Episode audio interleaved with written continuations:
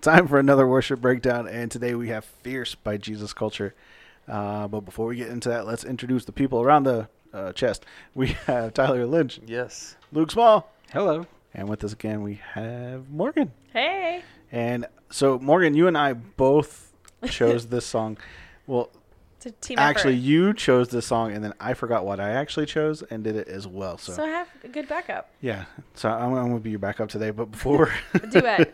yeah, um, I I looked up what fierce meant. I had I pulled a loop. Yeah. I was like, I gotta find the definition of this. So, um, intense or furious aggressiveness. Yep, that's what I got. And Yes. powerful and destructive. Like, how often do you usually use the word fierce? Not very often you talk about lions or something. Yeah, start of the first uh, the first lines like before I call, before I even cry, uh, you answer me from where the thunder hides. Um, it says I I can't outrun this heart I'm tethered to. With every step, I collide with you. So much in just the first part. Like mm-hmm. for me, I I love the line. Absolute favorite line in the whole song is the heart I'm tethered to.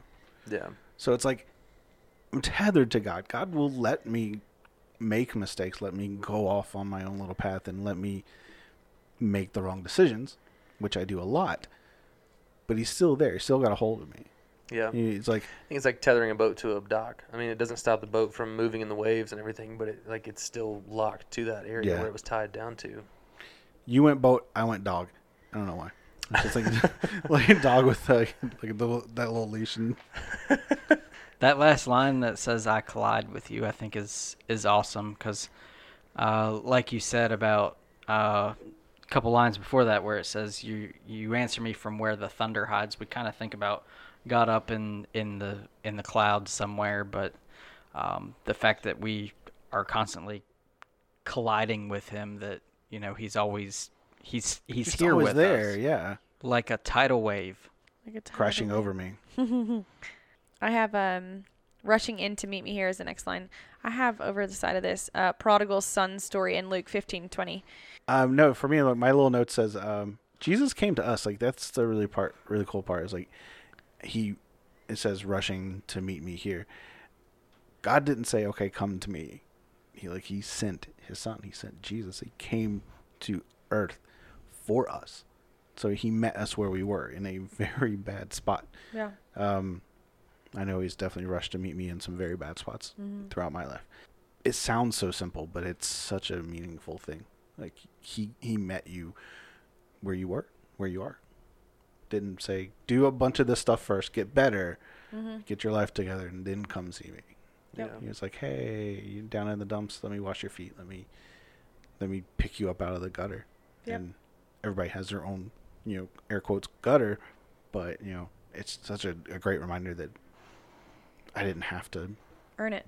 Yeah, there's no way to. Yeah, I have uh, Luke fifteen twenty to read about the prodigal son. Um, reminds me of like rushing in to meet me, meet you there. Um, and he arose and came to his father, and while he was still a long way off, his father saw him and felt compassion, and ran and embraced him and kissed him. And the son said to him, Father, I have sinned against heaven, and before you I am no longer worthy to be called your son.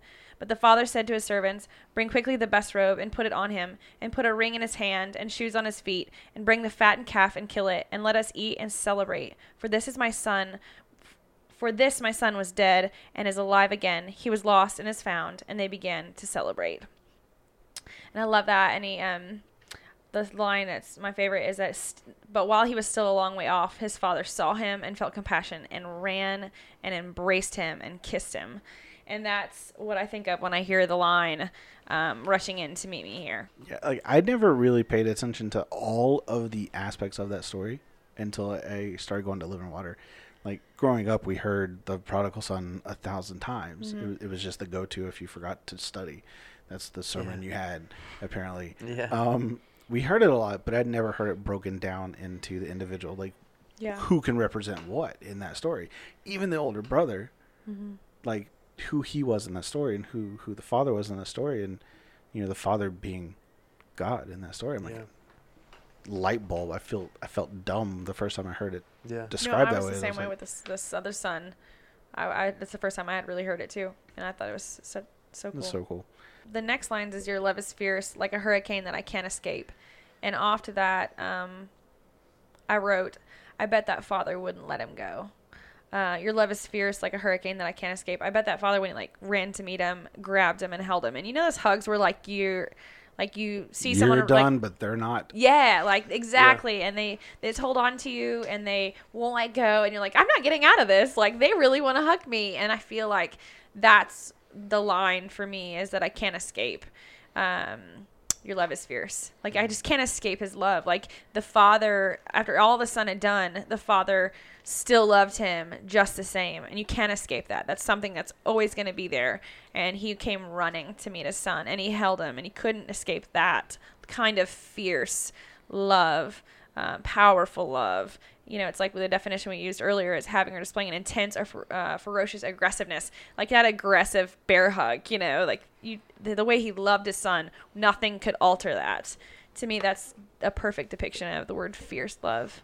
Yeah, I think the I think Fierce talking about. I think they're doing a cool a cool thing of you know like a tidal wave crashing over me.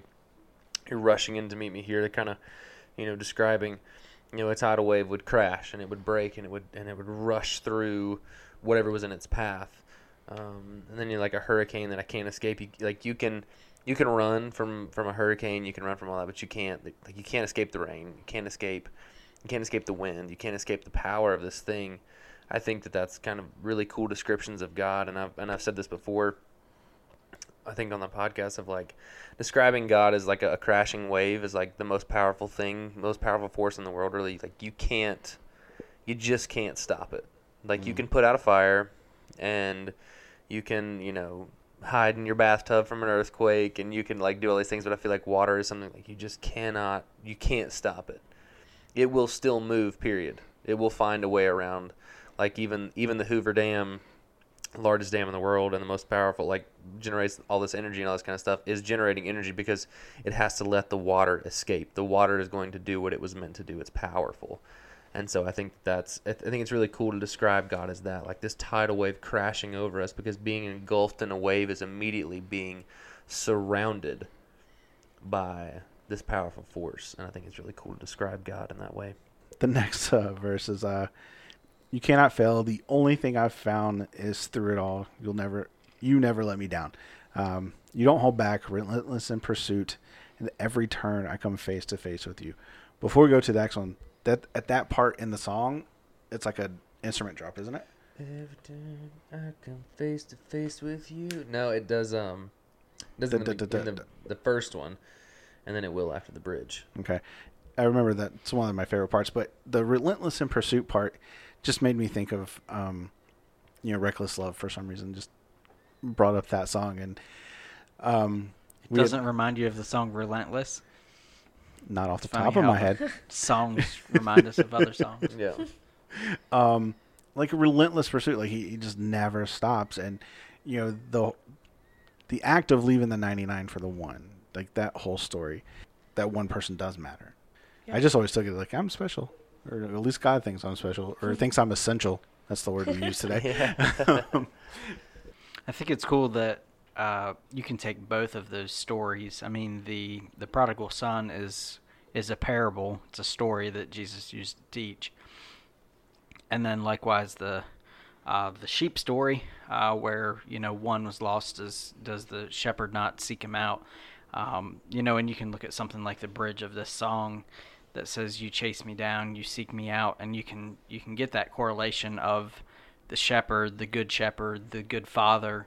Um, the fact that there's two stories that we hear often from the Bible that are basically about that same thing, um, in a way, uh, I I think speaks to how important it is that it's that it's been spoken of more than once Yeah. about how how how fierce his love is for us that that he will chase us down that he will rush out to meet that lost son that he will go after the one um, i just think that really speaks volumes that it's in there more than once sometimes people just feel alone in what their sin is Yeah. that no one's ever no one's ever dealt with a sin like I do or no one's ever no one's going through what I'm going through and no one really would really care yeah. um Yeah.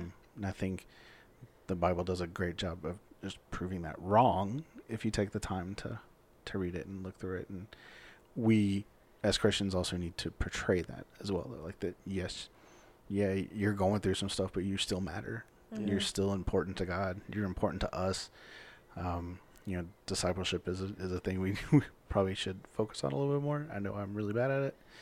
Um, but it, it's, I think that's it because I know growing up, I didn't really have a, like a big arc story, like this super Mhm. thing happened and then all this other stuff. But then to hear other people tell their stories where it was not as, I guess, eventful Yeah. j- like mine, I'm like, wow, okay, so I'm, I'm not alone in this. Like it's, I felt like you had to have this tragic moment or something happen in your life to Gosh, be a Christian. to drugs to be a Christian.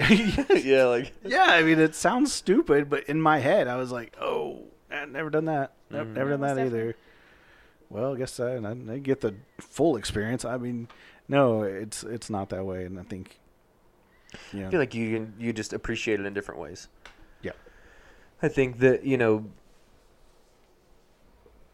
for someone who has been through a really really rough past and who has pulled out of that and they give credit where credit is due and give they give it to Jesus and they go, yeah, if if it was not for Jesus, then I would not be where I am today. And I think that even for those of us who haven't been through this crazy past, we can still sit there and go, where I would not be where I am without Jesus. I just recognize it at a different stage, or I recognize it in a different way than that person did.